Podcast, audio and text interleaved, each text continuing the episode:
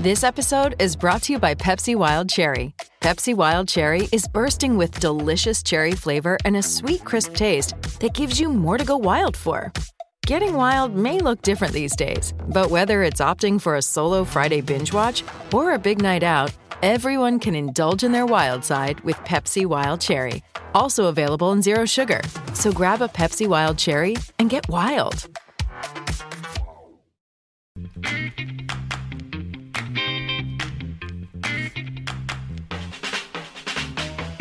Oh, what's going on, everybody? Welcome to episode 557 of FloWrestling Radio Live. I'm your host, Christian Pyles, joined, as always, by, wow, we're the brothers in black here today, going through some stuff. Stephen uh, Kyle Brackey and Ben Funky Askren. We're back in black. We're back in, we're back in black without ADC or ACDC shirts. Ever since I learned, yeah, that's way cooler than that band. That's for sure. Uh, ben, Ben, what's up? Are you, you got your bags packed? Uh, no. I- I'm a, I'm a last minute kind of guy. I'm gonna go pack my bags um, sometime this afternoon. Uh, Nice. got a couple meeting meetings today, so between sometime between then, I'll pack my bags. Uh, excited for Austin. Excited for some tacos. The sauna at the hotel is really nice. I'm gonna jam. I'm gonna get real sweaty in the sauna, uh, and then I get to watch some great grappling and some great wrestling. Yes, you will. Yeah, hey, fun interviews. we haven't talked about the fact that our president, for better or for worse, Oh yeah. referenced you as a young He called me superstar. young, young that's, superstar. That's the most, you know, the, you know, Damn superstar, sure. young. You had literally retired from the sport. I thought it was funny. It, it shows his relationship with the facts sometimes. Very, it's a unique one, you could say. Um, but what was, what is that? That's gotta be really bizarre. Well, I started getting a whole bunch of Twitter notifications, but it wasn't like you know, no one linked it. It just said, you know, people are making fun of me. I'm like, what in the hell just what happened? You know, because it's like way more than usual. You know, I'm scrolling through them, and this is really this is really strange. What's going on? And then finally, someone sent me the video, and I'm like, oh god. What, So is it good or is it bad? What, what do you think? Is it a good Uh, thing or a bad thing? It's I- somewhere in the middle. It's somewhere in the middle. great. You know. I don't know about great. I don't know about great. I mean, great would be if I would have won, and then he would reference me. That Well, would be yes, great. not the match. I mean, they call me a young superstar in the future of the UFC, so he says some nice things about me, so that's positive. But it, I think the MMA tie into to the politics is hilarious. Freaking Masvidal is going on a tour with Donald Trump Jr. this Saturday. Fighters Against Socialism. Uh, you know, Colby's trying there. Marty was actually in the building for that event. Also, he got called out later, apparently. Um, pretty By wild. Trump? Yeah. Why is there some? Wow. Very I political, mean- you you fighter types. Well, I think uh, I think obviously it's just that um, you know that they kind of maybe get invited and they show up. Obviously, there's a connection between Dana and Trump. Um, maybe Are they? Do why. they get along? I don't. I didn't know there was a connection there. He spoke at the RNC. Yeah, they're boys. Yeah, I didn't watch Yeah. that. I didn't know that either. Come on, man. I didn't watch any of the NCs, the D, the R, the Run, DNCs. None of those. Yeah, they're boys. Okay, well, you're a young superstar to us all. Uh huh. Um, yeah, I get to interview. Uh, you guys are putting up to. I get to interview uh, John Danaher and Gordon Ryan tomorrow. That should be fun. Yes, that's really cool. If you like grappling Yeah. at all, those are two. That's like uh, the comparison is like interviewing Cael Sanderson and I don't know who's the best, like David, David, let's say David Taylor. David Taylor or like Sadulaev, like the, the undisputed good. best in the world. An English speaking Sadulaev with lots of tattoos and stuff. Uh, so exciting stuff there. Pumped to have you um, come in. Yeah. So okay, hey, listen. How much do you know about Gordon Ryan? Do you work on the full grappling side at all? Yeah, a lot. Okay, well, I started doing some research because I, I wanted to ask good questions. Uh, I asked a few of my grappling friends, like, what questions should I ask him? You know, or what, what be some interesting things? And so there's this guy that beat him twice, and it's the only guy to beat him twice, Felipe Pena. And to Mhm. my knowledge, I couldn't find that he got revenge against him. He is not, and it's this. It's kind of a funny thing because Pena. I mean, pretty much everyone thinks Pena would lose now, but he just kind of dangles that match, but doesn't really ever take it. There have been a couple times it was supposed to happen, and for various reasons it doesn't. But really, he beat Gordon, and then Gordon ascended. Right, he lost in 2017, and then Yeah. he won double, and he hasn't lost. I don't think he's lost since that match, to my knowledge. And Sure. yeah, but Pena did beat him two times, which is definitely impressive. And and Pe- Pena's still active, like he's still competing regularly. Yes, yes. So they they are scheduled. They will hit at the um at ADCC potentially, right? Well, that's a tournament bracket, so there's no, you know, unless you match them up first round, there's no guarantee. That's why I said potentially.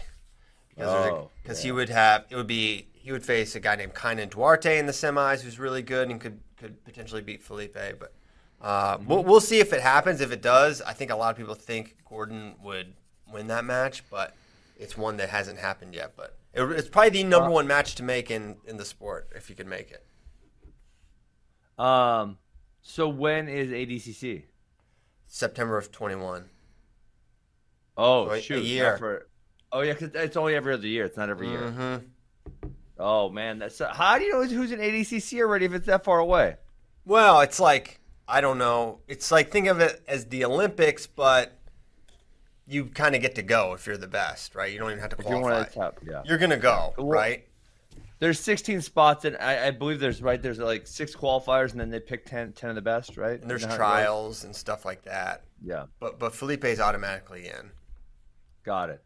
Um, the the other thing I saw, maybe you can answer this one for me on Gordon Ryan, is it says he said he was going to retire at the end of 2019, but now he's still actively competing. So, and he's he's obviously super young. He's like 25. No, he's like 23. That's it. Are you? Sh- I'm go- I'm a Wikipedia this. Do it right now. Um, He's insanely I'm young. gonna- okay, but so he's he was lying on the retirement. 25. Obviously. He is? Ah, Oh, dang it. I really thought he was like Gotcha. 23. So I mean, 25 is still ridiculously young. Yeah. uh, especially considering he's been succeeding for the last you know five years ish. Uh, which is he, he? But he lied on that, right? He's not retiring. He's not retiring. No, he's gonna. No, he he he and his coach talk about how he's not even at like half of his potential or whatever, and he's gonna continue. That's like, shenanigans. and he talks about he talks about how like how he's gonna be he's gonna peak in his thirties, and so he could go in, into MMA, but I don't know why. He's just like on, he's Well, making a lot of money. Yeah. His co- well, uh, his like not not Danaher obviously his coach coach right, but the first guy that he started training with was, was Garry Tonon, Yes. who's obviously really really high level. Also, uh, is he fighting this weekend in your event? No, he's not. No. Okay. So he has made a transition to mixed martial arts. He's fighting with one championship. Um, I believe he's like five and zero now. So he, you know, he's been fighting for not for a long time, but but I don't know, a year, eighteen months, something like that. Yeah, he's been fighting for a little bit. Um, so yeah, I wouldn't stun me if he went that route, but also he's at the peak. I think he's making good money. Uh, I don't know Yeah.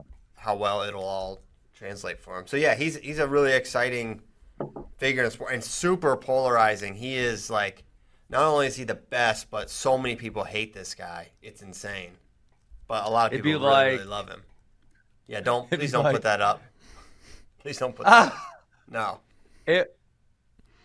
It, it would be like if uh, you had uh, David Taylor with Pat Downey's personality. yeah, well, I wouldn't go that far. That's kind of a, a quite tremendous slight to Gor- Gordon Ryan. Comparing Gordon Ryan's personality to Pat Downey is audacious. Um, oh. and I will say no more I mean, they- about it. They did actually compete though. They competed, uh, right? Didn't they do the one where it was a wrestling match and a grappling match in the same day or something like that? Yeah, Okay. Downey it. verbal tapped. I think he just he just quit. He just gave up. It said exhaustion. It was audacious. It was audacious for both of them to enter the other round. He got teched immediately Yeah. in the wrestling match, and then he. Um, anyway, so yeah, you'll get to talk to those guys. That'll be good. Did you watch Metcalf, Ben? I did. It was great. I got, but I got some. I got some really. I got some deep things to talk about. Okay, well let's let's go. Let's see. Where do we want to start? Um, you know, I think I think that. So obviously, we talked about kind of the love hate of Brent Metcalf, right? How people were really on both sides, and there was relatively no middle. It was because he was so aggressive with the way he spoke. And I think you know, as you say, and, and this is most people. Very few people you watch a biography and then you come out with this feeling of I don't like them because you get to hear their perspective.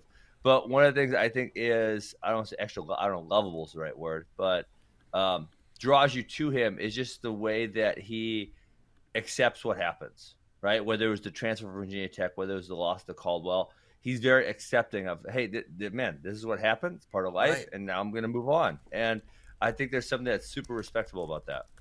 Yeah, that was what to me stands out the most as like a, a super positive attribute, and maybe part of why he's able to succeed in the sport, right? But it's it's it's weird because some some of some people are just like so they just can't get over defeat and losses like that, and his just I don't I, I was just stunned with how he's like you know I never looked back. I just made that decision, never looked back, never like oh I'll never be a four time national champion, et cetera, et cetera, and Yeah.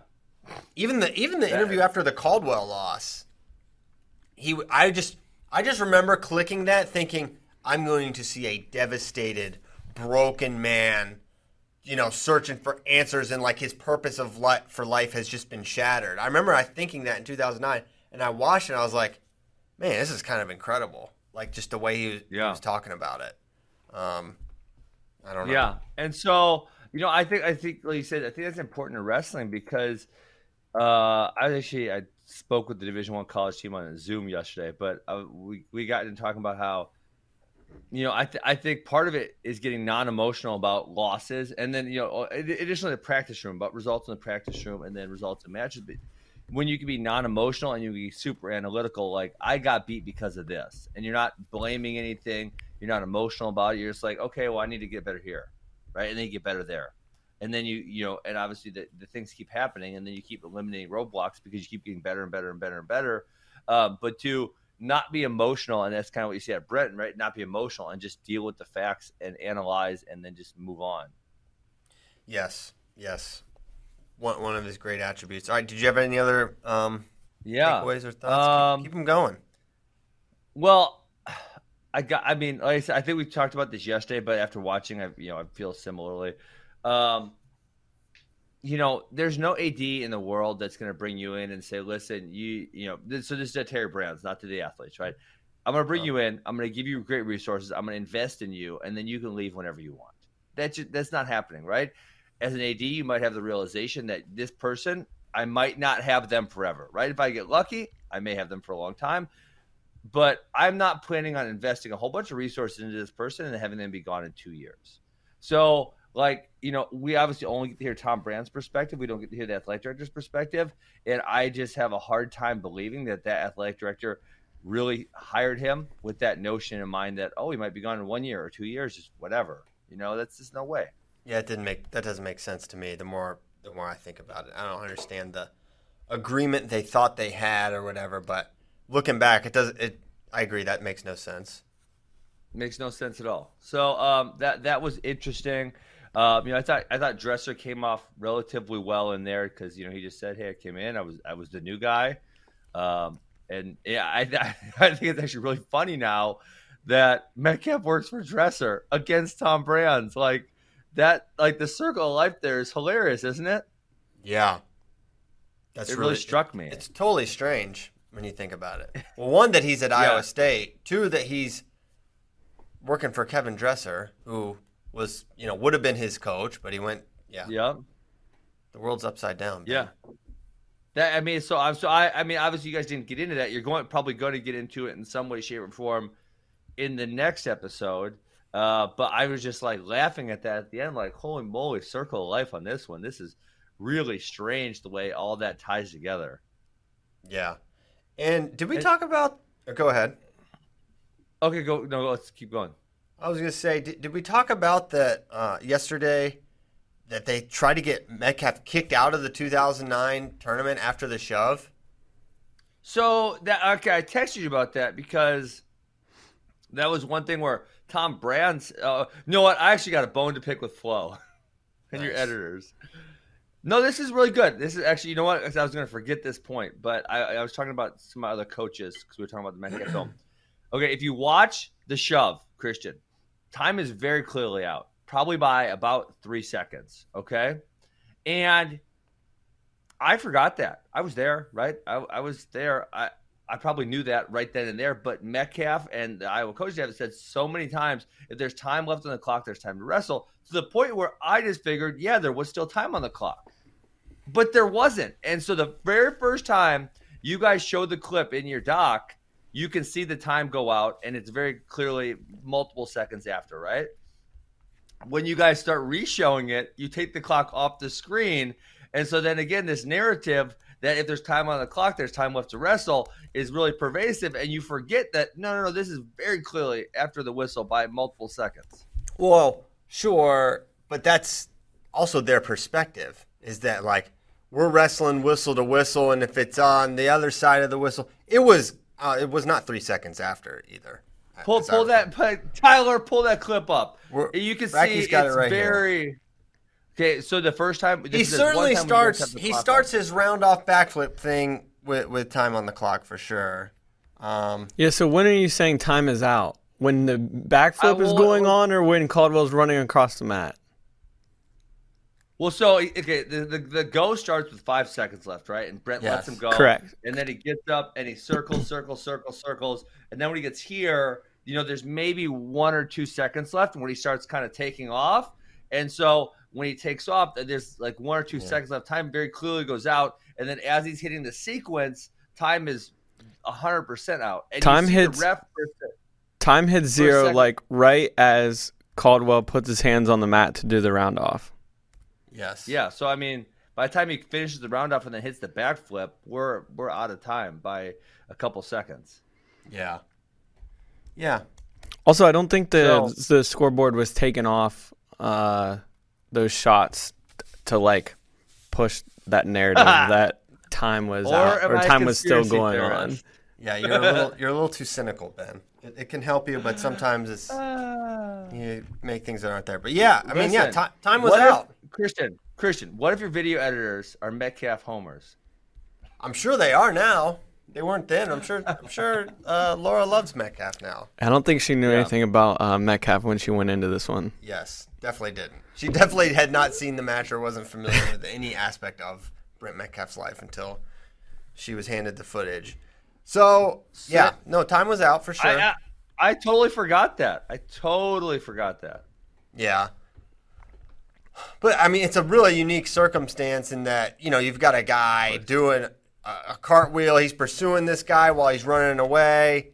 Time's up. Is there a buzzer? Does he hear the whistle? You know, you can take the the negative, you know, and say, yeah, Brent was out of line there. And you could say, yeah, maybe he wasn't sure. Maybe he knew. He probably knew, but he was gonna wrestle until they pulled him off the guy. I don't know. Yeah. But then, yeah, but the time, I mean, Tom Brand said you could pin him, but you can't pin him with no time left. So, um, you know, I mean, That's that's, one of those things like in the, Well, in, in their In a in their defense, I feel like every time I hear him say that, like I don't think that they think time was still on the clock, like when the backflip was going on. Like it's like when the celebration started, there was still time on the clock, and like you're saying, there was maybe one second to a half second when like he actually Yeah. started like the round off. But uh, yeah, you're right. There's no time to pin anybody in that mean, time. yeah. fall. So the, the, the especially when you're not even touching them. So the, the that that notion or that narrative they've been putting out, it's really good because it's been effective. Even on me, I started believing their narrative. So that that's good, right? That's that's a lesson for the media or for other people in the media. If you just start putting out your own narrative, sometimes it, you can put it out so hard people believe it, and I, I even I fell for it. Um, and so number two, like man, just just say it like it is. You know, everything else, it's you love it because you say it like it is. Hey, I got a little out of hand, and you know, I probably shouldn't have done that. And I think that's as simple. And I think you know, if Tom Brands would have said that a little bit, uh, it would have made him come off as a little more likable. But you know, I sometimes I, I don't know if Tom Brands is playing the heel or if that's what he just thinks. You, you know what I'm saying by playing the heel, right? Well, I know what playing the heel means. I don't know how it would apply here though. Well, it's just like he knows that the, the correct answer is, you know, Brent was kind of out of line and, and he could say that. Um, or he could just keep saying, There's time on the clock, there's time on the clock. And you know it really irks people who don't like him. And so when when you have people that don't like you, you want to keep saying something because it makes them more and more mad. Yeah, I don't think he's doing that. I think he thinks I think he's standing up for his athlete. I think he's saying he was trying to wrestle to the end while the guy was backflipping with time on the clock. Brent pursued. The pursuit began on the one side of regulation and ended on the other side of regulation. You know, Okay, I think that's sure. I think that's fair. Um, yeah, my point, the thing I think is most interesting is they tried to not just take team points away from Metcalf, but they tried to get him disqualified from the tournament, which would, would have made Ohio State the team national champions. How insane is that? Well, they don't, but they don't explain that. So he says there was dirty politics, but they, then they, I mean, I didn't, No, he- I didn't. As, he does he didn't say it. that. They say in the, he, says like right after they try to get him disqualified. he disqualified. said in it. his, He's in like his- they tried to get all his points taken away. Well, I mean, but that that okay, so okay, but when you say it like that, that is not that they got all team points because I, you know, I forget the team race, right? It's, what's eleven years ago or twelve years ago, whatever it is. It's close. Um, and I forgot how close it was. So when they say, you know, well, pushing someone after uh, after the whistle, that you know, to a point where what if he would have fell on his neck, right, and hurt himself? Then he probably would have actually really got disqualified. So like that notion in and of itself isn't that ridiculous. Now the notion that someone would do it for the gain of their own team, now that that would obviously be um, dirty politics, right? Uh, but just because of the action, like that's a reasonable note. Wait, Christian, what if he what if he know, turns and falls on his shoulder and he breaks his shoulder? Then what? What what happened? I mean, what happened with I guess I can't think DeSanto when when he uh, went cartwheel Kimura? He didn't get disqualified. I would would you have been upset? No, No. that that that is like to me that I don't know. Where's the precedent for someone getting DQ'd from from a wrestling tournament? Johnny Eblen. Johnny Eblen. Johnny Eblen, that, that was within time, and that was a re- he went for a high single. I mean, maybe he led his head a little bit. That was not a high that's the single. point. Ben You know that. Hold on, hold on. Hey, if now. you put, uh, listen, I already told you guys ten minutes ago. If you push a narrative hard enough, you can make people believe it. I don't think anyone believes that narrative. yeah, Um, allow me to push Anyways, what back. is the man- it? Mike the man Ottinger went for a high disqualified too. Oh for- yeah, he just keeps biting people. he was biting and headbutting. Big uh, bite guy. Matt Miller. Yeah, But so, hey, dirty, dirty politics that knocked Missouri out because they lost all his team points. That knocked him out of the. It was either out of third place or out of fourth place. I can't remember which one. Okay, knocked yeah, it of. did, but they also kicked Eblen out right there on the mat. Like there was Yeah. no like Politics. this. This Yeah, yeah. was like okay, they left the mat. Now we're gonna try to get him kicked out Yeah, of the tournament. fine. So that's what Tom Brands means by like dirty politics. because it was flagrant misconduct, right? yes, That was kind of dumb too because uh, there was only like five seconds left in the match, you know, and he was losing, so he's literally he's very literally out of the tournament. And if he just doesn't freaking headbutt him, he's not a, he's not DQ'd, and they keep all of his team points, and they finish. I think I think it was third instead of fourth or something. So by the way, So in 2009, Iowa won by four and a half points. Yeah. Yes.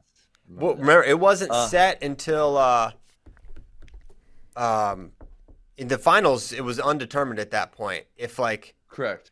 Reese, needed- they- Reese was in the finals. they needed Frank Gomez. yeah, they needed um, Pucillo to like major Herbert for them to win or something like that. But of course, he lost. Um, but yeah, that would have been the difference. So yeah, I I think it would have been audacious to to DQ him for that. But when you bring up examples like Eblen and Ottinger, it's like, man, how was it that far off? I don't know. I, I just think the intent wasn't there to harm, but um, that's just my opinion. And uh, Ben, Missouri finished fourth in 2015 when Eblen got DQ'd. Uh, they were two So they were- points behind Edinboro for third. Yeah, he had way. He, he was actually the four seed that year, so he had way more than you know two points. Uh, I don't remember. I think it was like around sixteen, maybe or something. Yeah, I re- Missouri did not have a great tournament here. No. They were. Oh, were- they had a crap tournament. Well, I, I J'den got, got fifth. and I, I went home after the semis because J'den and Allen lost in the semis to Tomasello and Snyder. If you flip those results, Mizzou wins the NCAA title. Yeah, and they had both. Well, J'den hadn't beaten Kyle in college, but you know it's obviously winnable, winnable match. And Yes. Waters had beaten NATO that year. Yeah. And then Yeah. the DQ. Yeah, very. They, that was the year they could have won it. That was the punt year. Yes. Yeah. Um, How to shut though? How about that? how does I want? Yeah, I, I, went- I was so depressed. I drove home after the semis. Uh, Wow. ah, man. Yeah. not good. Really? Yeah, I did. I was in St. Louis, and they freaking they crapped the bed in the semis, and I said, you know, I was here to watch them win an NCAA title, and I had stuff to do the next day, so I just went home. Dang. Yeah. But, but come on, you're like the ultimate wrestling fan. You wouldn't want to watch NCAA finals? It's too too hard to was- watch. I, I listen. I went to Mizzou to help them win a national title. I got relatively close, and then you know I was in 15. I thought they were going to do it, and so I was there. I was in for that. And uh, man, yeah, when when Allen and and J'den. Uh, when they came up a little short in the semis, that was yeah. I, I took that one hard. I just I got my card. I drove home. Mm. Dang, man. Yeah, Love it. Uh, yeah. Uh, and the last piece was the Hodge thing. I, I'm. Uh, I was mad because I thought Keith Gavin should have won it that year. He was undefeated, and and so Metcalf's the only person to ever win it with one loss. Um, and I think the Win, Win magazine is an Iowa biased promotion, so I see why that is the case. Well, now hold on. You, you make it sound there's um there's multiple cri- criteria. There's multiple factors to choosing Heart, it. sportsmanship, Well, citizenship. Guys, There's a vote. shut, shut up, Brad Keith. He was a better citizen. Uh, I'm sorry, Keith. Listen, listen, Pyles. uh, Here's what I'm saying. In 27 years of the award, there's been one person win it with a loss. That's the year. There was an undefeated person to choose. He obviously, if we're talking dominance, he wasn't nearly. Keith wasn't nearly as dominant as Brent. Okay, so that balances Very, very out. good that year. Right? But Uh, so I mean, here's the way I look at it because I get a vote for the Hodge every year since I won one. If we're going, I'm going to take all the undefeated guys. I'm going to look who's the most dominant. I'm not going to consider people with losses until we go through all the. If, the, if everyone has a loss, then we can start digging into the undefeated. But you, if you think back even to 2004, there wasn't an NCAA champion who was undefeated, I believe. And they went and they picked an NAI, NAIA guy, Emmett Willson, because he was undefeated. So when, when you look back, I mean, uh, don't get me started on Win Magazine, because the other one, which I get really pissed about, Christian, is they picked Nick Ackerman, who has a fantastic story and he's double amputee, right? And deserves some recognition. But they gave him a Hodge Trophy, which is for the best college wrestler, on the symbolism. Well, Anthony Robles had he had one more leg, but he still only had one leg, not two. And he had what could have been considered a real Hodge Trophy season. I mean, this guy, his statistics were just a little bit behind Burroughs. Yeah. Nick Ackerman had four losses in Division Three. Now, again, great story. I'm not trying to crap on the guy, but I'm just saying if you're going to set a president, Win Magazine, if you're going to set a president, and this is the most prestigious award in college wrestling, you stick by your precedent. You don't change it because you don't like who the winner is. I don't I don't disagree with that. Um, what I'll also say is if, if I'm just looking I'm just comparing Keith Gavin and Brent Metcalf that year. Do you? Yeah. Do you want their their stats? Yeah, go for it. Uh, Brent was 39 and one with 12 pins, seven tech falls, nine majors. Keith was 27 and 0 with five pins, two techs, and five majors. So bonus percentage is crazy. Um, Yeah, for, way for lower. Metcalf. So he's way more dominant. But here's the other thing you've got to remember. Another criteria is quality of competition. Metcalf just Sure. won the greatest, the greatest bracket we've ever seen. But Yeah. before and since, there's never been a weight better, and he won it. And he was the most dominant wrestler, bar none, in Division One wrestling in the very toughest weight of all time. Okay, so yeah, he mm-hmm. took a loss one time. That What's like that, Christian? What's the number three criteria on the Hodge Hodge thing? dominance. So Which, and what's the like? no- What's the number one thing under that? past credentials. No, isn't it? Isn't it getting pin amount of pins? Isn't it Here it amount is. of pins Here's the there somewhere? criteria. Criteria record. Okay, we'll give that to Gavin. Number of pins. Metcalf. Dominance. But wait, so so wait, hold on. If number of pins is really far up there, shouldn't shouldn't be getting pinned be like a big a huge minus? Um, it's not one of the seven criteria. But wouldn't you think though? I mean, just thinking through the topic, like Listen, getting well, I pinned- would- I That's would the want- record one. shouldn't- That's the record one. get- Yeah, he, he gets credit for a, b- having a better record. Criteria one. Okay. Also, so that's okay. because he got pinned. He has a worse record. So that one goes to Gavin. So he is Pinned. punished. But he also gets.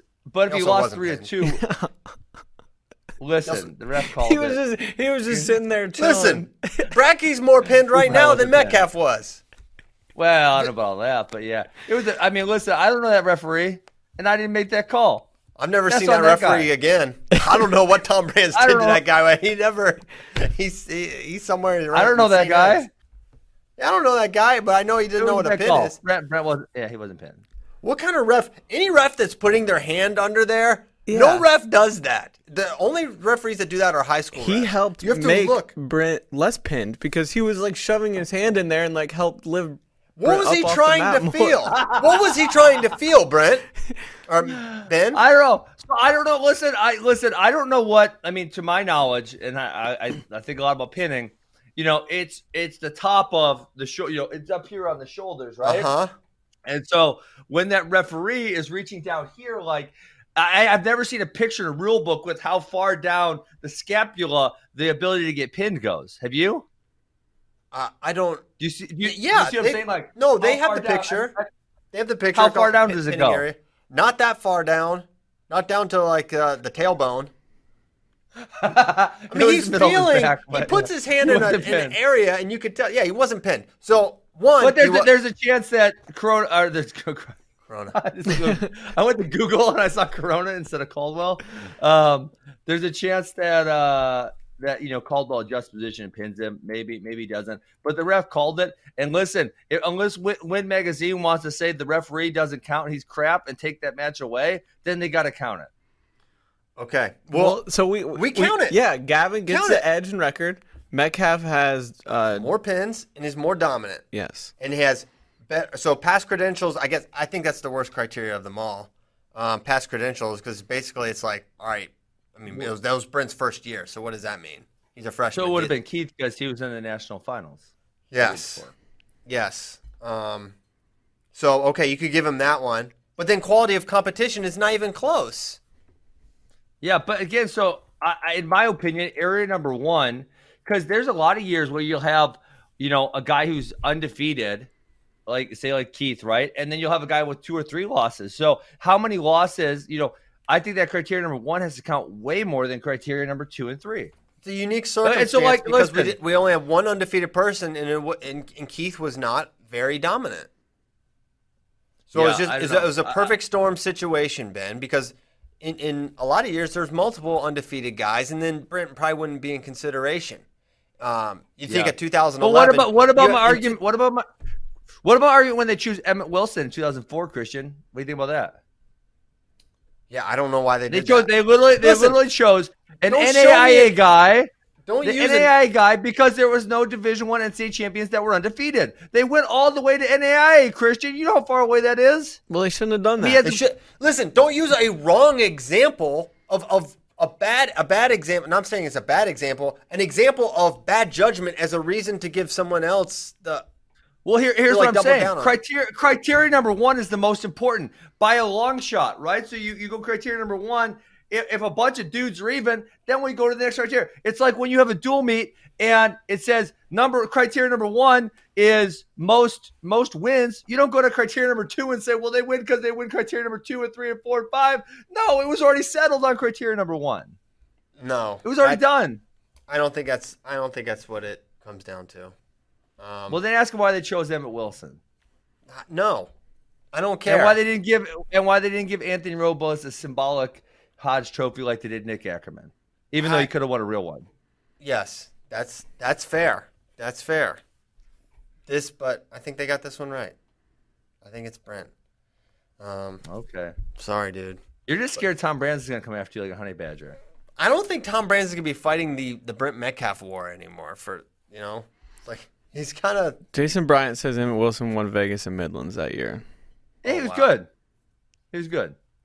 but Damion Hahn was really out of shape at Vegas to defend defend Damion. he beat He Damion. not- Yeah, Damien lost like two matches at, at Vegas that year. He, he Yeah, was Jason really, and Hahn was in that. bracket. really, really out of shape. Yeah, that happened to Gabe Dean one uh one Vegas as well. I don't know if he's out of shape, but he lost. he lost Sion's on matches. Facebook. Sion. Oh, and he won the All Star. Oh wow, we got we got, we got Sion and JB on the scene. Oh, I got Sion never conspiracy- listens to FRL. what? Hey, Sion. I- why aren't you coming into the office anymore, man? You you bring a, a great life, uh, a great vibrancy about you. Christian, I got the conspiracy theorists in my text today. Oh, they boy. said, and I, I didn't make even make this connection whatsoever. The conspiracy theorists say maybe Win Magazine gave it to Emmett Willson because the head coach that year was Terry Brands. Oh my gosh, maybe so. Who's to say? Maybe so. Are are are the Brands brothers? Are they investors in Win, in Win Magazine? Do they own a portion of it? I don't know. I don't think We so. need to get the financials. We get Freedom of Information Act. That- I don't- That's Jason Bryant loves filing those things. Yeah, Jason, file a freedom. just of information. Just file them. we need the records. Okay. Uh, good stuff. We we said we were going to talk about who's number one. So far, not done a good job of that. But Damn, but Metcalf was great. I mean, I listen. you. you. know, obviously, I'm I'm kind of Saved my playing the negative side of it, but I really, really enjoyed. I really enjoyed it. Uh, I really enjoyed Brent's personality. I think it's fantastic. Um, so yeah, I'm excited uh, for the next one. I know we saw a little teaser at the end, and Tom Brands is all the way over. Uh, when they're showing Oh, the yeah. from the Iowa State Iowa duel, and Tom Brands is all the way over Oh, there yeah. by the replay official. Metcalf's like, "Is he allowed to be here? Yeah. Is he allowed to be here?" that was funny. yeah. And listen, guys, I don't even remember what happened between Brent and Tom. I don't. I don't really remember why. I mean, I remember obviously he left Iowa, but I don't really remember why. So I don't know if you guys are getting into episode three, but I I, I don't even Uh, remember. So they sort of they get getting into, into it. So- yeah, sort of. Oh, you don't want to talk about it, huh? We don't get into it. Into it. They they get into it. So like we're not gonna get to hear the truth. Can you tell me the truth when I'm in Austin then? Because I don't. I literally don't even remember. I don't think I know the truth. What do you mean? Give me Christian. Give me the Christian Pyles version of the truth. Okay, make you say I, I will sometime. It's a little speculative. You know, you know who probably knows? Mark Bader probably knows. Mm-hmm. I'm asking Bader. him. Yep. Okay. Ben, you always, you always put me in these precarious situations, but I like it.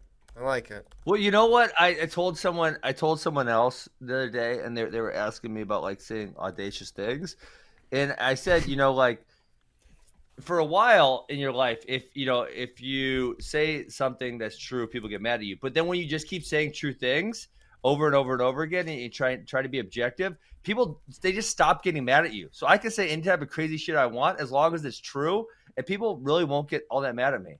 It's fantastic. Good for you, Brent. Uh, ben. I almost called you Brent.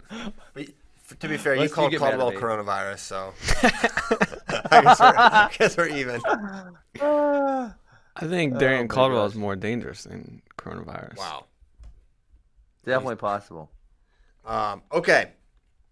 We ready ready to do this this who's number one thing? Uh, yeah. Uh, I would love to do it. All right. So let's get into it. We're gonna make our predictions.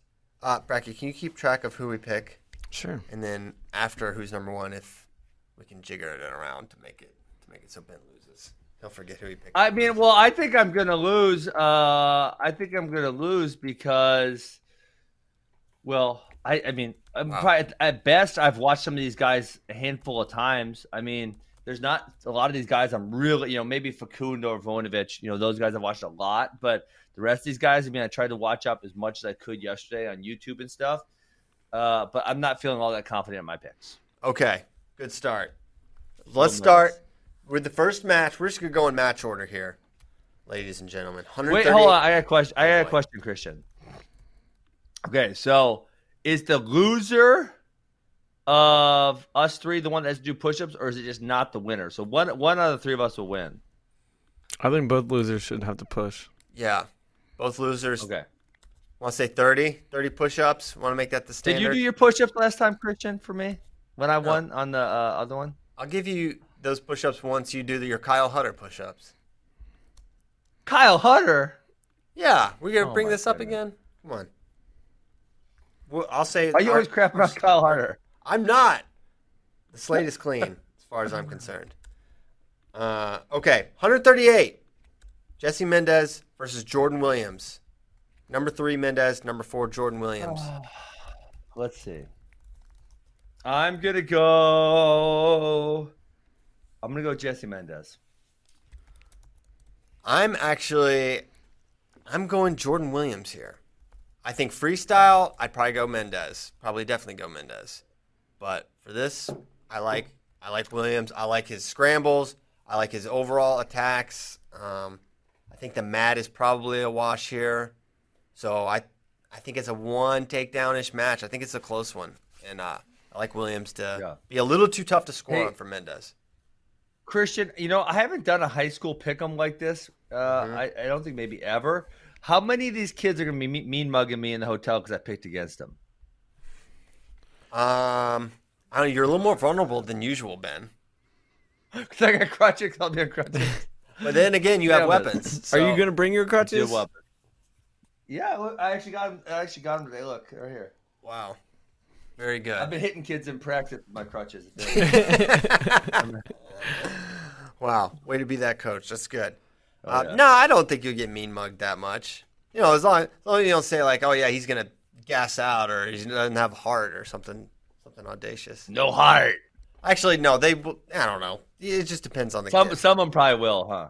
Yeah, they'll take. Yeah, I think uh, Okay.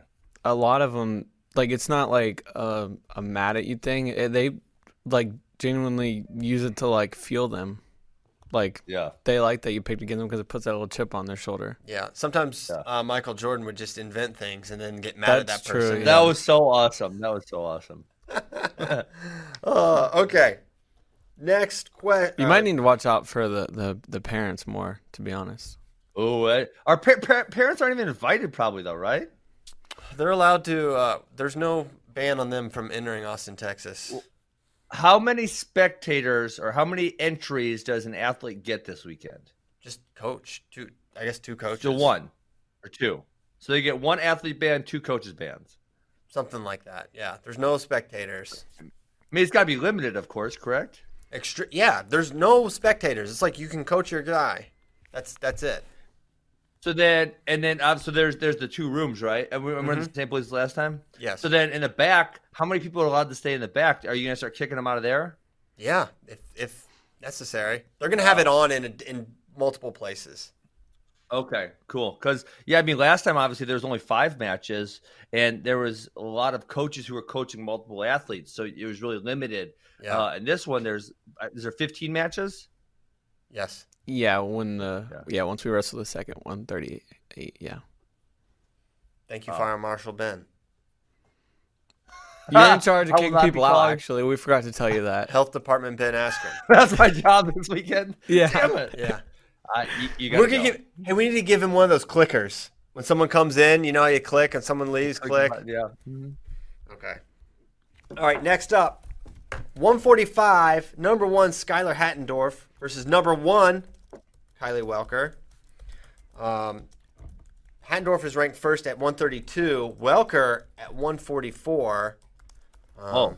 Hattendorf from New Hampshire, a uh, not exactly a wrestling hotbed. How'd you guys get to agree that uh, get them to agree to wrestle if there's so there's such a discrepancy in weight? Because 12 pounds seems like quite a bit away. I have no idea.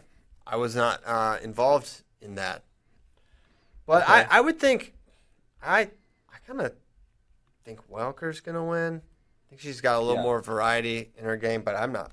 I'm definitely not positive. I'm going Welker. This Ha- Wisconsin. this is Wisconsin Hattendorf hit a hit an assassin at Super 32 though. Really? Yeah. I love a good assassin. I'm still Yeah. go- I'm going Welker. Okay. Same here. And wait, Bracky, you make your picks Ooh. too.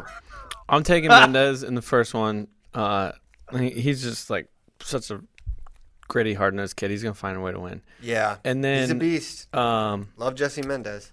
I guess we're all picking Welker because that's who I was gonna take. Okay. Yeah, first New Hampshire wrestler ever. Who's number one? We've had a we've had someone from Vermont. Do you know who that was, Ben? Gotta be Robert Hamlin because he's the Yeah. monster. He's the Vermonster. Mm-hmm. 20, 29 different states have been represented. Who's number one so far? Why is why is that Northeast region of the United States so like? They're just. It feels like a different, very literally like a different country. You know that Vermont, New Hampshire, Maine area. New England. Yeah, I don't know. Just not uh Weird. I couldn't tell you. Space said that um, when we asked Welker and Hattendorf about this matchup, both of them mentioned 145. So Okay. Cool.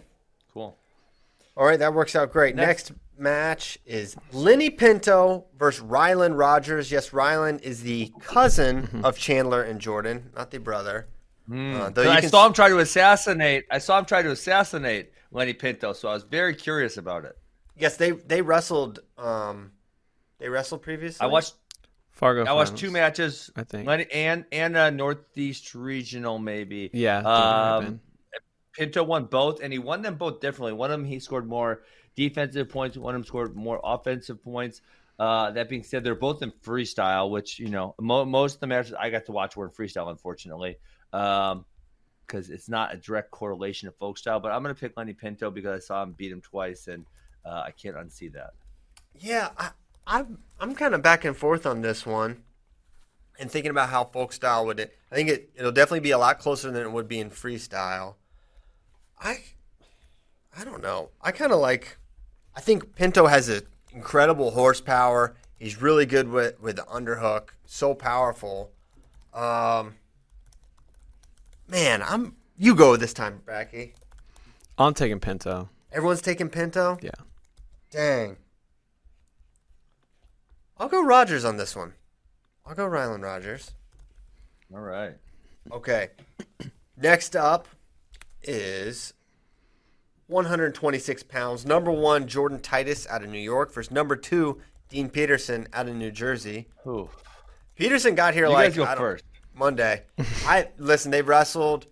I I think it's Titus. I think he's beaten him before, and I think the reasons he beat him are still going to be there. He's really, really hard to score on, and Peterson is a goer. He's really hard nosed. He's got a lot of different attacks, but all his finishes are a little too slow, and not, he's not quick to get up to his feet and finish his leg attacks and that's just going to feed into Titus's um, Whizzer Jonesy stuff, flexibility. Mm-hmm. Your thoughts? Ben? I'll go. I'll go same. Uh, listen, I don't know these guys very much. I don't. I don't know it's one match each. Theirs. I'll go same as you. I'll go Jordan Titus. Okay. Yeah, he's he's just a handful to finish on, and, and Pearson hasn't been able to solve that yet. Yeah, I mean, if Peterson can come out and he has a, a different solution for finishing, it'll be a different match because he can get in on Jordan, but finishing has been a really different situation. Okay, next up, Victor Voinovich versus Jagger Condomiti. Voinovich, Ohio, Condomiti out of Pennsylvania. Hey, did you know Condomiti beat uh, Shane Van Ness twice in the same day? no. That What was was what I watched. He In my Northeast notable wins Regional. column, I only have Ryan Anderson. Northeast Regional. He beat he beat him twice. Shane Van Ness twice in the same day. How long ago? Uh, it wasn't. I mean, I'll look it up. It wasn't. Uh, it. They. I mean, they looked. They were definitely.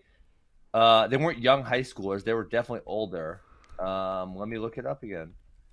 Yeah, because I watched one of the matches and then I went and looked him up and. Is that what it was? I'm looking at his profile right now. Hold on. Uh, Northeast Regional. There's just yeah, a big was- discrepancy in their weights now. That's crazy. Yeah, it was 2018, and but he actually lost to, and I don't know who this other guy is. He lost to a guy named Jackson Dean, and that was why he hit him in the WrestleMax also. Weird. Okay, so Who's how- Jackson Dean? Is he good? I have no idea. Okay. Um, well, I don't know how good. I mean, right here, here's the here's the discrepancy. Is like how good is Jagger Condomiti on bottom? Because we saw how good we saw how good uh, Victor was on top last year. I mean, to the point where he got taken down. He got taken down twice, right? Yeah, And he should not go under. top.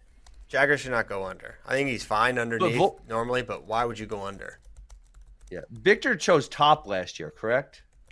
No, I'm pretty sure Vasquez went under because I remember just being aghast. Why would he do that? at that decision? Yes, I have no idea. He was up four one, and I'm pretty sure he took he chose bottom.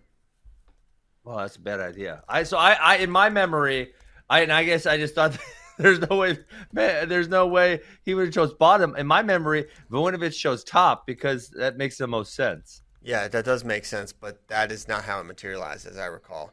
Voinovich, I like him in this matchup against Condomiti because I like how just throw out the top. I like how efficiently he finishes his his left side high crotch. He's really good at coming up, finishing strong. Um, he doesn't get tangled up in a lot of scrambling positions where Condomiti is, is really good. He can do far ankle. He can pass legs. He's a he's a very um, District 11 Pennsylvania kind of wrestler. You know, really good in scrambles, yeah. really tough. And I think if Voinovich is as efficient in finishes as we've seen him in the past, he's going to be in good shape here. If Condomiti can dirty the match up a little bit, make it a, a gritty, scrambly match, that's exactly what he wants.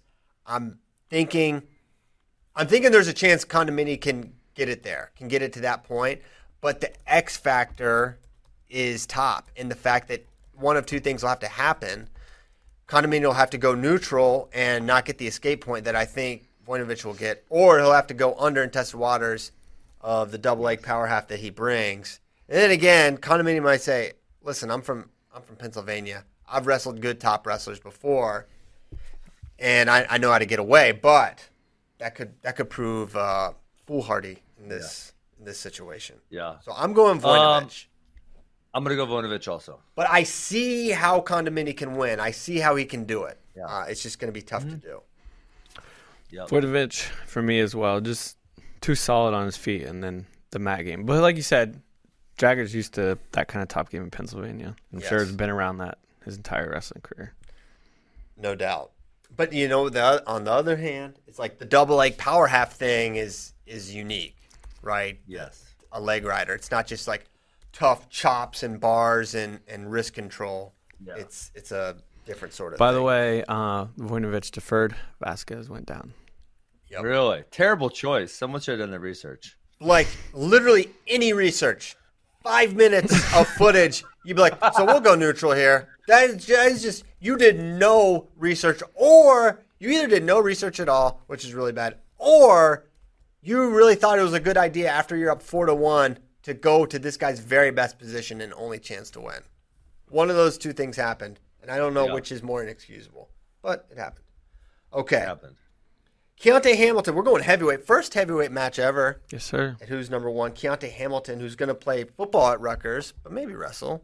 Maybe both. I mean, yeah, they need to- it wants to do both. I think he's just do both and then just wrestle. That's my thought. Um, hmm I think his brighter future is in wrestling. Yeah, he doesn't seem to have the prototypical football size. I know he's a heavyweight, but he doesn't seem like those guys are like six three, maybe six four. But maybe he's gonna play like a D end or something. I, mean, I, don't think when you see him, but- you'll you'll see he has absolutely the frame for it. Okay. He might not be that build yet, but he absolutely has the frame for it. Well, Got if he's but if he's really fast, he could play, you know, a linebacker DN type also at you know Yes. 250, 260. It doesn't have to be an interior alignment at say, you know, 300 pounds. People forget Ben Askren was a star nose tackle for uh for the, Freshman for the. Manitowoc. Uh, Oh, I don't God. know, whatever they are. Yeah. We need to figure out what their mascot is. I'm sure it's something really cool. So Mm-hmm. he's taking on Chase Horn out of Georgia. Just Um, committed to NC State. Yeah, um, NC State. He beat like a week Hayden ago. Coppice. Mhm. Which do we have that match? I need to watch that match still. I think so. I was told yesterday that Hamilton is as big a favorite as we have it. Who's number one? I don't know if you guys Really? agree. Yeah. Wow. Uh, I man, I don't know really anything about Chase Horn. I've seen these guys very little. Um, so I mean, I'm gonna go with the biggest favorite then with Keontae Hamilton. Yeah, I'm, I'm going with Hamilton. Although I, th- I, I don't think he runs away with this. I think Horn is solid enough to make this uh, an interesting match. But uh, I like Keontae's got really good leg attacks. He can um, shoot from space really effectively. He's got a good high crotch. He knows how to finish from uh, multiple scenarios and challenges. So I think he's I think he's the guy there. Cool. All right. Next up, Kyle Haas versus Nick Feldman. Number one, Nick Feldman versus number two, Kyle Haas. So I, I was I couldn't really find the answers. How did Nick Feldman get to be number one and Haas number two? Um, I don't I know, know. you're not the high school ranker, so I kind of put you on the spot when I yeah, asked you Yeah, you. did. I have no idea. I have no idea. I asked you this yesterday with I don't remember who I asked you about. Oh, I asked about Gabe Arnold yesterday, and, and who does the high school rankings? You should have been here. We could we could grill him. David Bray.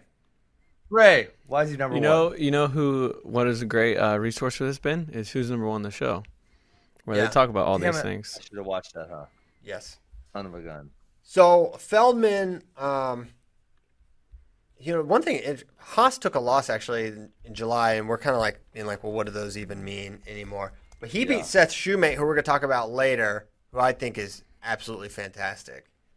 Um, So yeah, Seth Shumate Kyle Haas was the UWW. Uh, that was the cadet for the world team. What two years Yes. ago? hmm That was that was some good matches uh, between those two. So Haas beat Shumate, Shumate beat Feldman, but Yes. Feldman's number one here. So Feldman, a much more of a just very solid wrestler. He's really good at reattacks. Um, not going to catch him out of position too much. He's not going to wow you with anything dynamic like Kyle will, who is just upper body. Haas has a really good um, underhook high crotch that he likes to hit. I I know that Feldman's a high ranked guy, but I actually think it's it's Haas here. Well, I, I was gonna say from you know I have watched probably four matches of Haas and I don't want to say he's limited, but he's really reliant on his upper body attacks, his over under, his underhook. Um, he doesn't shoot from space or from loose ties very frequently, um, and so you know Nick Feldman, I, if he can stay out of those positions, then he can win the match. But if Kyle Haas is getting to his underhook a lot or his over under position, then I think he's going to win. So I, I'm going to pick Kyle Haas for that reason. So you guys taking Haas? I'm taking Feldman. Feldman for Stephen Kyle. Okay, next up, this is my number one match. This is the one I can't wait for. Wyatt Henson versus Cody Chittum. Number one Henson, number two Chittum. Um, interestingly, here, Chittum beat Henson 13 to 3 in the B semis in uh, 2018 or 2019. 2019. Excuse me. That can't 20 be right. Yeah, I'll say 2018 couldn't be right. Yeah, it wasn't. 2019.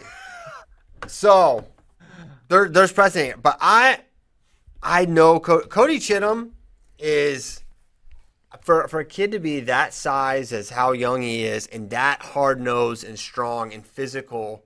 He his arc and how good this guy can be both as a high school wrestler and collegiately is is insane. I think he's just going to be an amazing prospect. But the progression that I saw in Henson, just from that point into what he was at, by Pennsylvania States, I think was was tremendous.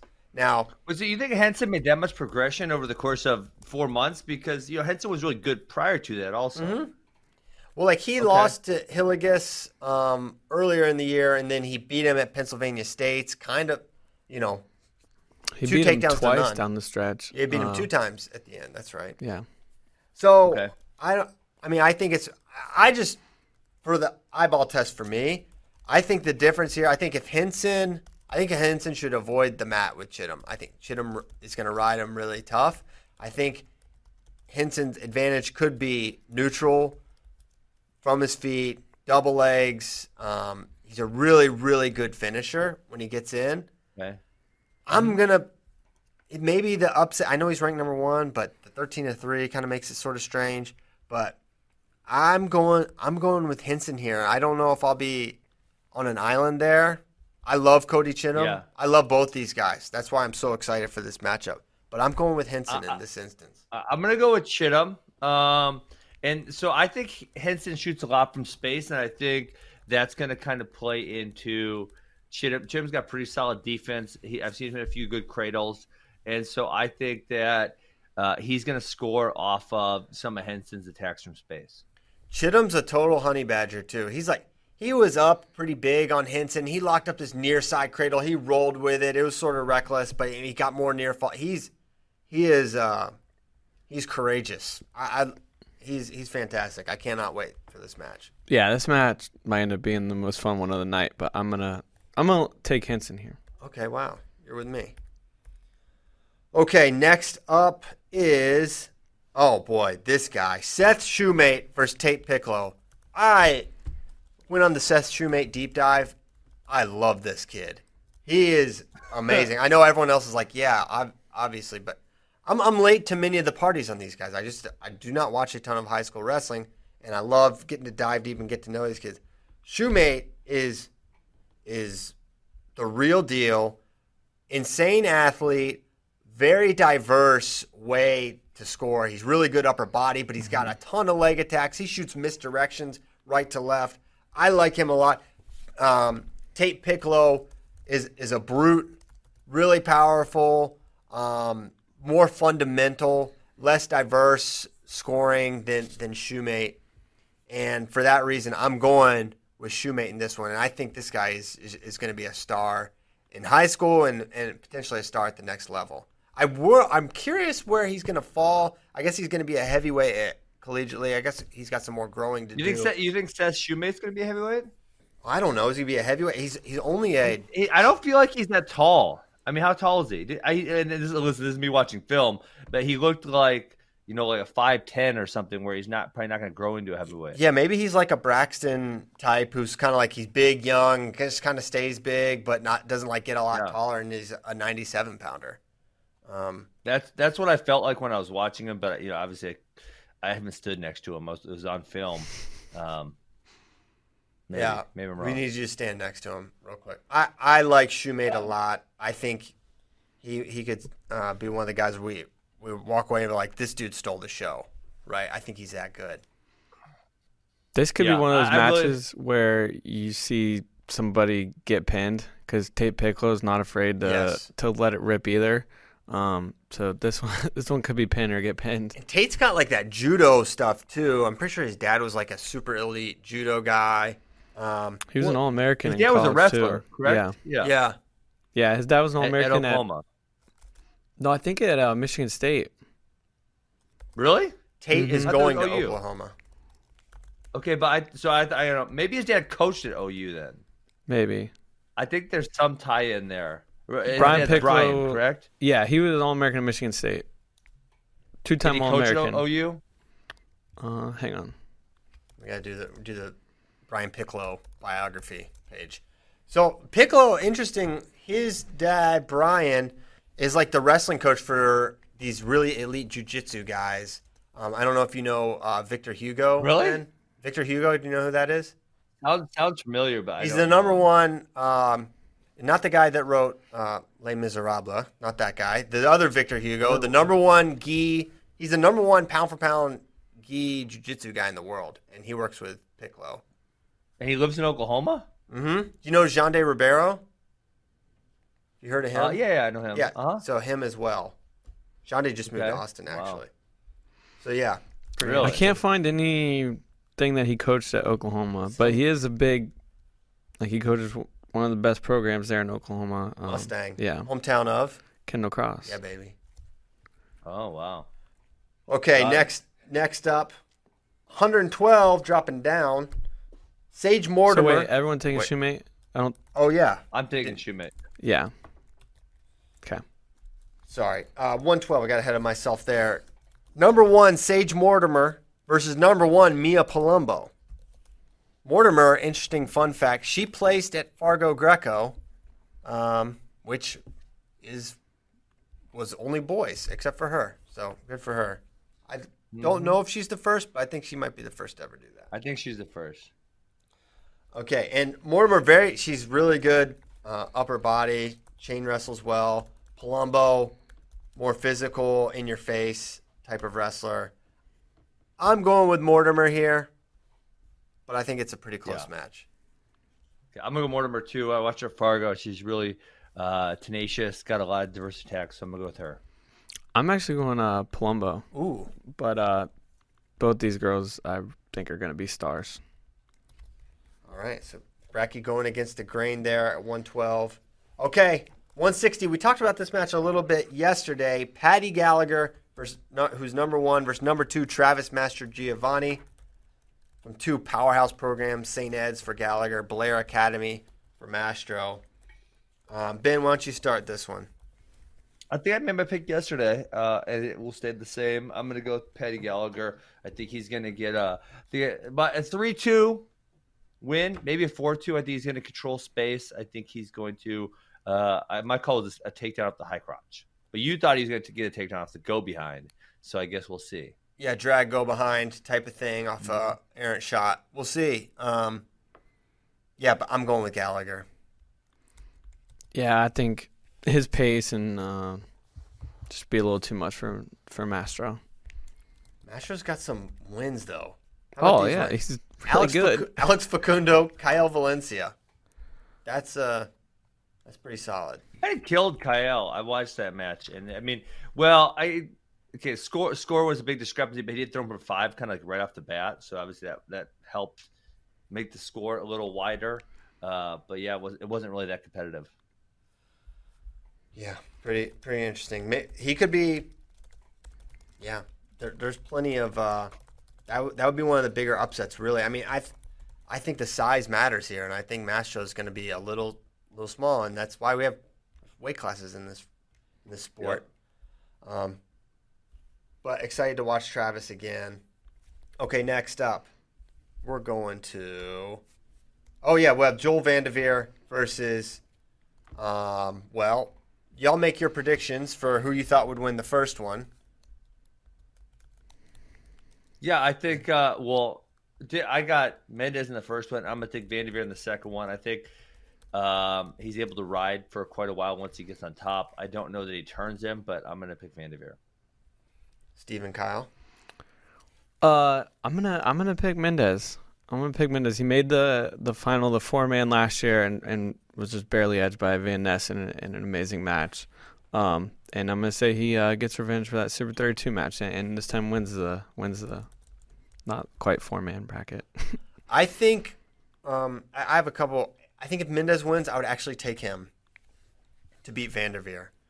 Wow. And but that's not who I picked to win. I picked Williams to win, and I think Vanderveer has a good style to neutralize some of Williams's great neutral defense. Right, that shoots a double leg. He doesn't need to be in a tie or anything. He can shoot from space, can get to it. I just don't know if he's gonna be able to get to a double leg on Jordan Williams. Right. I feel like it could be like a double to single situation, and then Williams is kind of in his wheelhouse. So I don't know if many people are going to pick this, but I've got Williams running the gauntlet here from the four spot, um, beating Mendez and Vanderveer. He could certainly. These are these matches are all definitely going to be in the margins. Like I think all three of these guys on different days could win, but I really like what Williams brings to the table here. Hey guys, what the heck ever happened to uh, Carson Manville? I'm looking through some old results from Mastrogiovanni, and Manville teched him. He got big. He was hurt. Uh, he missed a bunch of time wrestle with like a hand thing. Yeah, he still wrestles. Yeah. I think he won Minnesota State title. Okay. Shakop, Sh- Shakopee. Shakopee. Copy. Oh, Shakopee. That's how you say it. I don't know. Shakopee. I like Shakopee. Yeah, he won Minnesota State title at 160 this year. And then he wrestled at 170 at Battle in the Berg. He's been as high as 82. Yeah. Okay. So yeah, he's not really in the not really in the mix the way he was earlier in his career. Still, still a very Well, solid early in his wrestler. career, he was winning everything. Yes, I mean, I, he was he's like, like in the on Flow big board. National semifinals as a eighth grader. Uh, it was Yeah. crazy. He lost to some guy named Jake Jake Null at the Battle in the Berg. I don't know Jake Null. I'm not familiar. He's either. ranked. It's not a bad loss. Okay. All right, 120 ish. Drake Ayala from Iowa versus Richie Figueroa, California. We've talked a little bit about this match as well, Ben. Um, I kind of gave my thoughts that I, I think it's a good. I think Richie matches up well. I think there's kind of one way for Drake to win. He's got to avoid that early takedown and ride situation. Um, he's got to make it about pace. He's got to avoid going under Figueroa, whereas I think Figueroa can win a lot of different ways. Um, so I'm going with, with Richie to win his third match at who's number one. Uh, I'm gonna go Richie Figueroa. Also, I think he's just a little bit more powerful at this time, um, and I think he's gonna win. Yeah, I'm taking uh, Richie Figs too. Although you know we talked about the top bottom game not to go under. I did hear from someone close to Ayala's camp. He's gonna get out. Oh, really? Yep. I well, I heard that rumor also, but uh, listen, we'll see. So yeah, I agree. We'll see, but uh, I'm gonna take Richie. I think uh, I think he can kind of neutralize Drake's pace too on their feet. Yeah. Um, yeah, it'd be interesting if he goes under. I don't know why. Yeah, I mean it's a point. This we're hard up for a point. I mean I don't know. I just think we'll see. We'll see. I think he's really good Well, on maybe top. it's not choosing down, like, let's say if he gets taken down, He'll get away. he can get away. Yes. Yeah. Okay. Well, that'll be good. That will that will help him win the match. All right. Next up, Kael Valencia versus Alex Facundo. We talked at length about this one. We've got a lot of good. Maybe we should have pulled up some of the uh, those promos for it. Oh, I can get Yeah, Tyler one for good. it real quick. Yeah, get him. To, they're it's really sick stuff. Maybe we could play that at the towards the end of the show. Mm-hmm. We Just play it, like say goodbye, play that, and then get the heck out of here. Um, so Facundo beat Valencia three two at Folkstyle Natural Nationals. Yeah. Uh, he's also beaten Travis Mastro, Patty Gallagher. He beat Brevin Balmaceda, who's number one, who is also not on the Oklahoma State roster anymore. Brevin Balmaceda. Uh oh, what happened? Well, I don't know. You'd have to ask Brevin. I thought you got the inside scoop on all this stuff. no, no, I just saw he's not there. I Okay. Don't know. So, uh, Ben, who do you got in our final match of the evening? Well, I'm gonna pick um, Alex Facundo. I watched, you know, I said I cited the match yesterday that you talked about the three-two. Um, I know the score was really, really close, but Facundo was close on a few more takedowns. Uh, he was on a lot of attacks. I, I think he's, you know, obviously in these situations many times. I'm gonna pick him to win. Okay, Steven. I'm taking Alex Facundo. I like Facundo too. I think I think it's it's just a good matchup for him. I think how Kyle's going to need to score is going to be tough for him. I think there's maybe a horsepower factor and uh, the Kyle arc factor that we could come out and say, "Oh my gosh, this kid from you know last time we saw him, which was what March or February, to now." Yeah. He's a different dude because we've seen him improve at a at an incredible rate, and he's in a he's a Valencia. He's training with his brothers. He's got a great coach in his father. Yeah. So him making big um, leaps from a one point loss would would not surprise me at all. But I think the matchup here is really good. I think control ties would be good for if he if Facundo gets to his underhook, he'll be in good shape. If he can get work from Yep. elbow control, so I like Facundo here. I I'm hoping for a shootout back and forth. Both these guys have really good attacks, but Facundo's are just a little more. He's a little more diverse with like really reliable offense. Like his duck and his single legs are just really reliable, whereas some of Valencia's shots are a little more errant. And um, I think against someone as good as Facundo, he's unlikely to finish those shots. Ben, you picked Facundo, right? Yes. I was looking at something. Okay, cool. Cool. All right. Um, Bracky's getting that video to. So Tyler- it, it's like it's about three minute long video, so we're gonna close the show with it. Cool. Perfect. Yeah. Nice. Yeah, you'll like it. It's really freaking juicy. Um, something new. We haven't we haven't really done the like the elaborate shots for for who's number one in the past, so it's cool to do that. Um, I'm sure looking back on this in a couple of years when these guys are tearing it up at the high school level, it'll be Yeah. cool too. Um, also something that's uh pretty crazy. Uh, Nomad took a took a look at like uh coaches who have been involved with Who's Number One matches. Ruben has been in the corner for nine different Who's Number One matches. That's Thanks, insane. Ruben. Yeah, with uh Kay Delivas, Heaton Anthony, Gracie Figueroa, Richie Figueroa, um, Santiago last year, and then uh, Richie and Kyle this year. Um, and then Jody Strittmatter's at like 13 with his, with his young gun guys. So Oh my Well, god. that one year, Young Guns had like five in it or so, something crazy, wasn't it? I think it was 2014. Yeah. Uh, Yeah. They had um. Oh, who was it? Gavin, Gavin? It was the, it was the Vincenzo. Nolf, Gavin, Vincenzo that that era, right? Well, I don't know about that year because Nolf was only in Who's Number One once. Uh, Headley was in it Yep. as well. Yeah, he hit a Wait, bunch is of Headley guys. young? He's a Young Guns guy too. Yeah. Oh wow, okay. Damn. Yeah, he is. Yes. So, oh, you know what we had to answer? It was a question from yesterday. I want to do it now. Favorite match of all time? Remember? Oh yeah, yeah. I, you know what? I was actually Jason Bryant. uh, He's crazy. He podcast for 14 hours straight yesterday. Um, it was, and you know, there's there's apparently a day for everything, Christian. And That's Jason. Bryant. I don't. I'm not. says- I don't have that calendar. Like what? It was like National Sunday. I was like, what does that mean? He's the International Wrestling Podcast Day, which I who I think it was just We'll give it to International. Podcast Day, and then he did Oh. wrestling. So obviously he's a wrestling guy. Yeah. Oh, God, it, got it. Okay, so listen, I I I'm going with Sadulaev Snyder. Um, it was an, it was an awesome match. It was historical because of the right what they had already accomplished, and then obviously what we saw them accomplish, and we thought whoever wins this is kind of probably going to go down as one of the greatest of all time. And then additionally, gave America the team title. So for all those reasons, I, I think that was that was it for me. If I wanted to do one that was, you know, I thought back about you know the Mark Ellis and Max win the national title, but for one for me, uh, when Max pinned JD Bergman in Southern Scuffle finals because that made Mizzou the number one team in the country. So that was uh, that was a huge one for me. So th- Oh, those two will be mine. Man, I'd like to see that match. I don't know if that match exists Yeah. on, on the internet. I don't know if it exists either. Well, it was pretty cool because I, I was. I pinned Matt Stolpinski in a minute, and then uh, the 184 bout was actually Ray, Raymond Jordan actually had been hurt in the semifinals, so he forfeited to Roger Kish. So I was able to take the lead from Missouri. Minnesota got the lead back because Kish got the forfeit of Raymond, and then Max got the lead back. And then Cole, Cole Konrad would have got the pin. Minnesota would have got the lead back, but he did not get the pin. And uh, so Mizzou won that, and that made us number one over Minnesota. That's awesome. Yeah. So mine, I thought a lot about this. The I was down to like three or four. I was down to S- Snyder Live one, which was epic for all the reasons you outlined.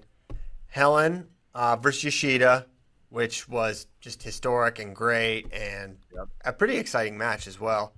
But for me, it is Burroughs Tsargush one, not two, the first one in 2011, because it had everything, right? First of all, Yeah. you got to remember at this time, is like Jordan hasn't won anything yet internationally, Yeah. right? He's a total unknown, and he's just on fire. And this is the quarters, right? This is like he's got a ways to go for this, but everyone knew like Tsargush was the guy to beat in this bracket. He's so everyone knows Yes. he's the dirtiest wrestler. He's maybe Dirtiest. the biggest cheater in in tactics wise in, in wrestling history. Right? He's just like his reputation. He pulls singlets. He pulls hair. He's just a cheater. He, the guy cheats, right? And then you've got this young star in Jordan Burroughs. He loses the first period um, off of the singlet, the singlet grab single leg, right?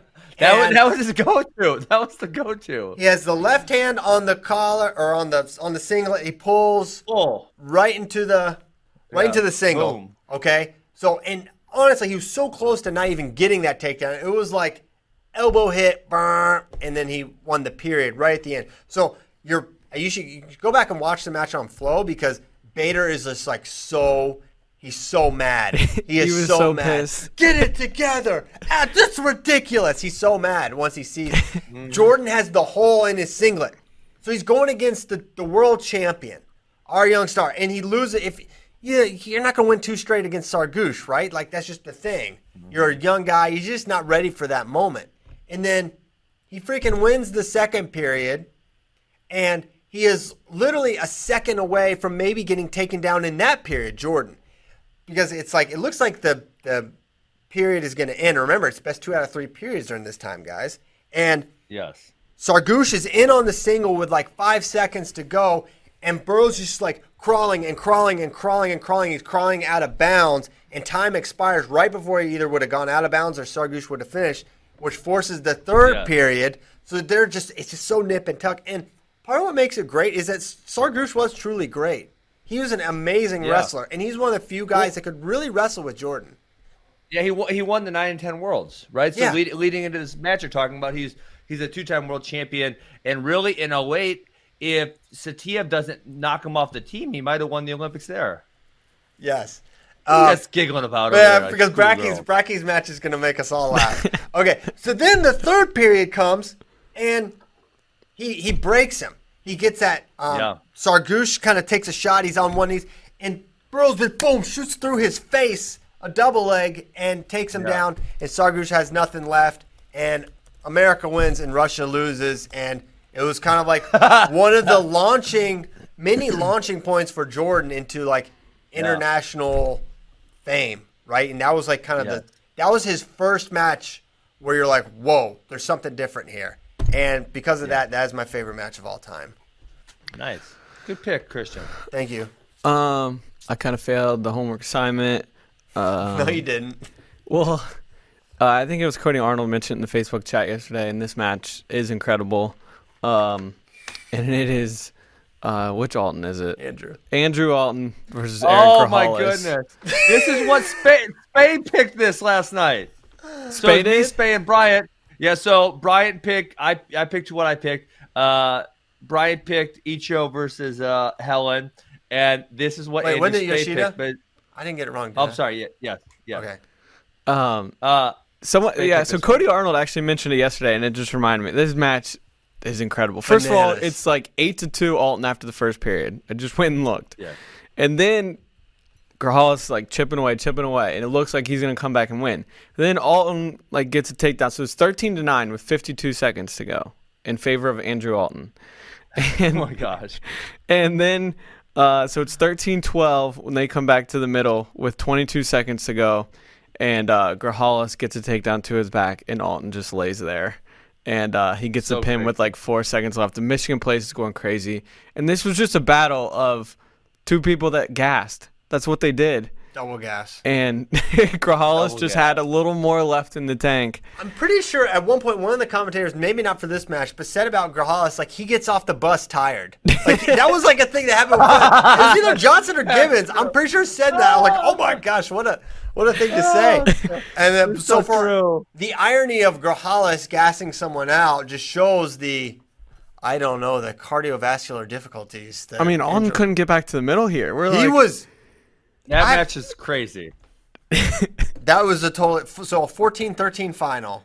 well, a pin. Pin. Well, a pin. A pin. It would have been Yeah. uh, like if the match had been final, it would have been 17-13 Yeah. for Hollis. Oh man, all timer. That's that's. And up the there. crazy part, the crazy part about Alton gassing in this match is there were a number of reviews. He had a bloody nose. So there was blood time. Like there were plenty of breaks for him to like catch his breath and get like settled back down, and he just couldn't do it. What a match, though. The place is going nuts. What a match. Yeah. Yeah, it had terrible terrible officiating in it too. So Oh, really? so yeah, it was perfect. Uh, everything It was perfect. for. Yeah. Uh, so yeah, that was that's fun. Um, I like that question. It's fun talking about those, those fun matches. Okay, um, get to a couple questions, and then we'll we'll go. How's that sound? We almost time for questions. We, we talked about a lot of stuff today. I know. We didn't even get to. We'll get. We'll have other stuff to get to in the later on. Um, okie doke. Um, Oh man, I'm watching this. I'm watching this match now. ah, we, we lost Ben for this one. Um, oh god. Which who's number one? This is from Ben Randolph. Which who's number one match do you think has the highest point total? That's an interesting Ooh, I saw that. question. Oh, which could it be? Which could it be? Grajales Alton for sure. Girl, Hollis Alton, who's number one? Can we make that match happen on a card? Oh my gosh! just like Why not? Oh, just be so show. I don't No, want them they, to. they- they couldn't guess any worse, Kyle. I don't want them to show up in shape at all. Like just No. come, come as you are, and we'll settle this. I don't care what you weigh either. No, no Well, weigh-ins. cr- But you guys are both assuming that they were in shape in this match here, but they can barely stand up. They were at least Oh, I knew they weren't in shape. They, they were they were in peak physical. Is condition. uh is Grajales Oh my still at. SIUE? I think so. I don't think so. Okay. Oh really? Is he? Okay. I don't know. I don't know. I, Oh my I think gosh. Chittum great. Henson could be. I think that could be a shootout. If they let it fly Well, for sure. But I think the thing you guys are negate the the girls matches are freestyle, so points are going to come a lot easier. So That's I'm true. going to go Wel- Welker Hattendorf. Okay. Uh, that would be the choice. It's almost like you need to make two different selections there. That one or which other one could be the total? Voinovich Condomiti could get up there. That could become a mess. Uh, Chittum Henson, I said.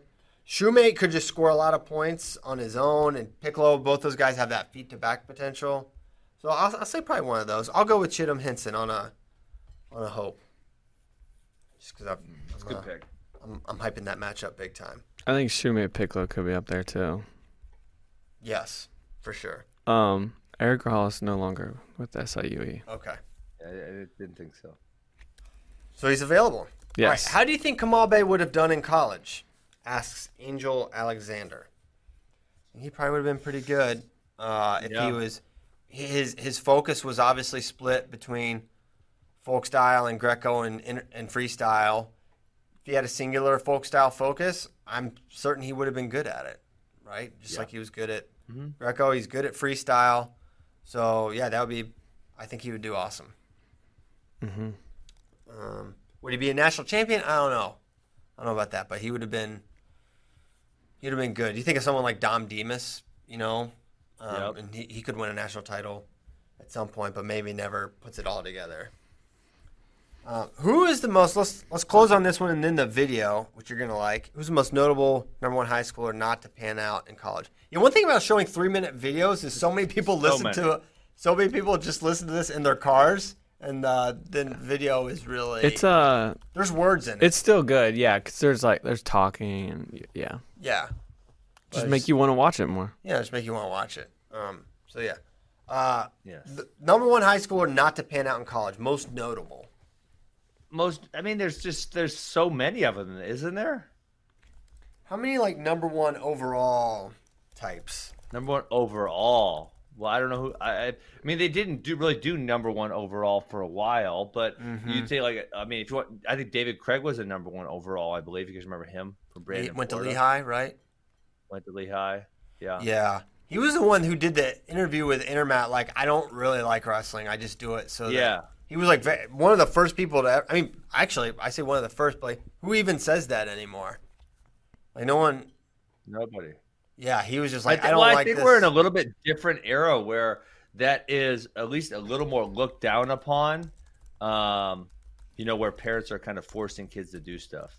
Yeah, I don't know how many. I I I could be speaking completely out of ignorance or just hope, but I don't think there's that many kids that make to the top of the top of the high school rungs by seniors that just hate it at that point. I think there's really good kids that hate wrestling by the time they're at high school, but I think the elite of the elite, what the love, Yeah. there's a love factor required. I think, Yeah. Yeah. my opinion. I agree. Um, Cody Gardner would be one. Very sad. was a big one. Um, Patrick Bond was another. Well, Patrick Wild Bond actually these Virginians. today, so- but yeah, I think Chris Phillips is definitely one. If we can get Ooh, to someone a that's not one. from freaking he was Virginia, so good. that'd be nice. Yeah, he was Yeah. really good. Um, I I- think now, that, I- I, I think would that was a love be- factor too. I don't think he loved Yeah. it. I would be really curious to see, you know, if like a 2001 through 2010 versus a 2000. um, uh, 11 through 2020. You know, like maybe maybe a top 10 for pound for pound. Like how many of them? uh, What percentage of the 2001 through 10 were college All Americans versus 2011 2020? It would be very that would be very curious for me. Yes, yeah, that'd be fun to to get into. So going back to 2015 at least, 2015 was Zahid, 2016 Mark Hall, 2017 Daton Fix, 2018 Gable, 2019 Kerkvliet, and Braxton last year. yeah, those are all going to be.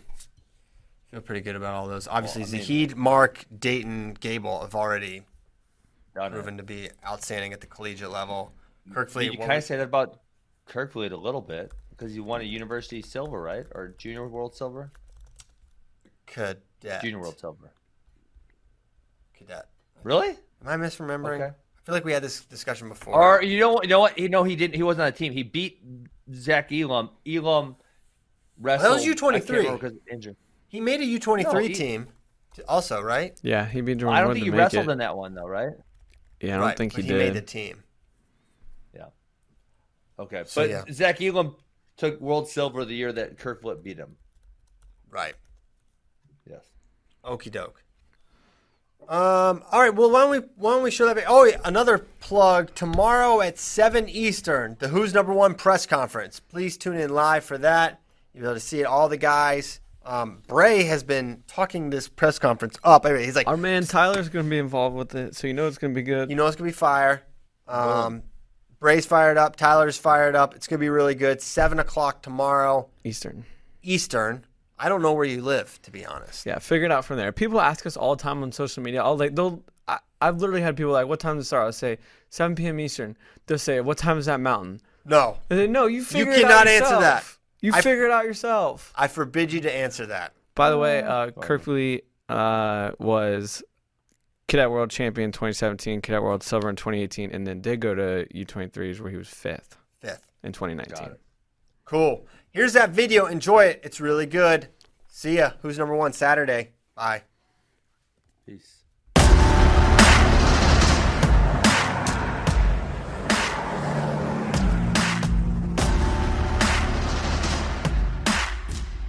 My name's Alex Facundo. Wrestling style, I kind of say unorthodox. You know, one match I'll probably be in your face, other match I'll kind of be laid back, hit crazy moves. Sometimes I'll just be technical and hit clean finishes and stuff. Like if I want to put on a show, I'll put on a show. If I just want to beat you up, I'll beat you up. I mean, you don't, you don't have to be the most talented kid in the world. As long as you work hard and you have the right mindset, then I think you can achieve whatever you put your mind to. Every game plan for every match is score points, put as much, points as possible. I'm having fun, then I'm trying new things, I'm putting up points. I wrestled before, yep. I think with that match, the name kind of got to me, you know, Valencia. Him coming at me, I kind of like people coming at me, you know. I think that with his high-paced offense, I can make it a show for everybody.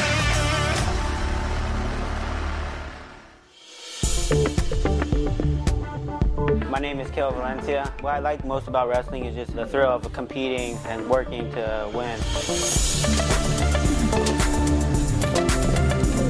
I was always like in wrestling since I was like four. I like constant attacking with some motion, just like inside, outside. I would say I'm pretty good at just my scrambling, like just because I've been in position. My opponent, who's number one, will be Alex Facundo. He's pretty good, yeah, I would say. Just more uh, slick on the outside.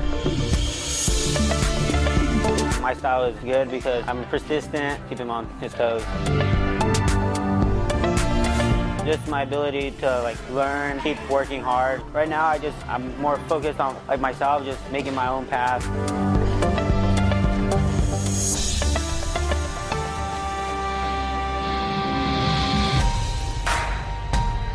It's always about that mindset. A lot of people in, this, in my wrestling room, they get nervous. I think that's what I do best is make people guess. All right, Kyle. Hey, we're gonna do finishes. We're a bunch of winners here. I'm not really just focused about retaining my number one spot. I'm coming after that pound for pound spot, you know. That's that's my goal right now.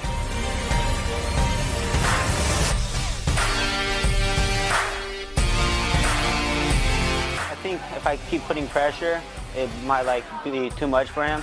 So I think if I just keep constant pressure, that's gonna open up my game. Teen wrestling, you know, his duck isn't there and he backs out, but his leg's right there, so I just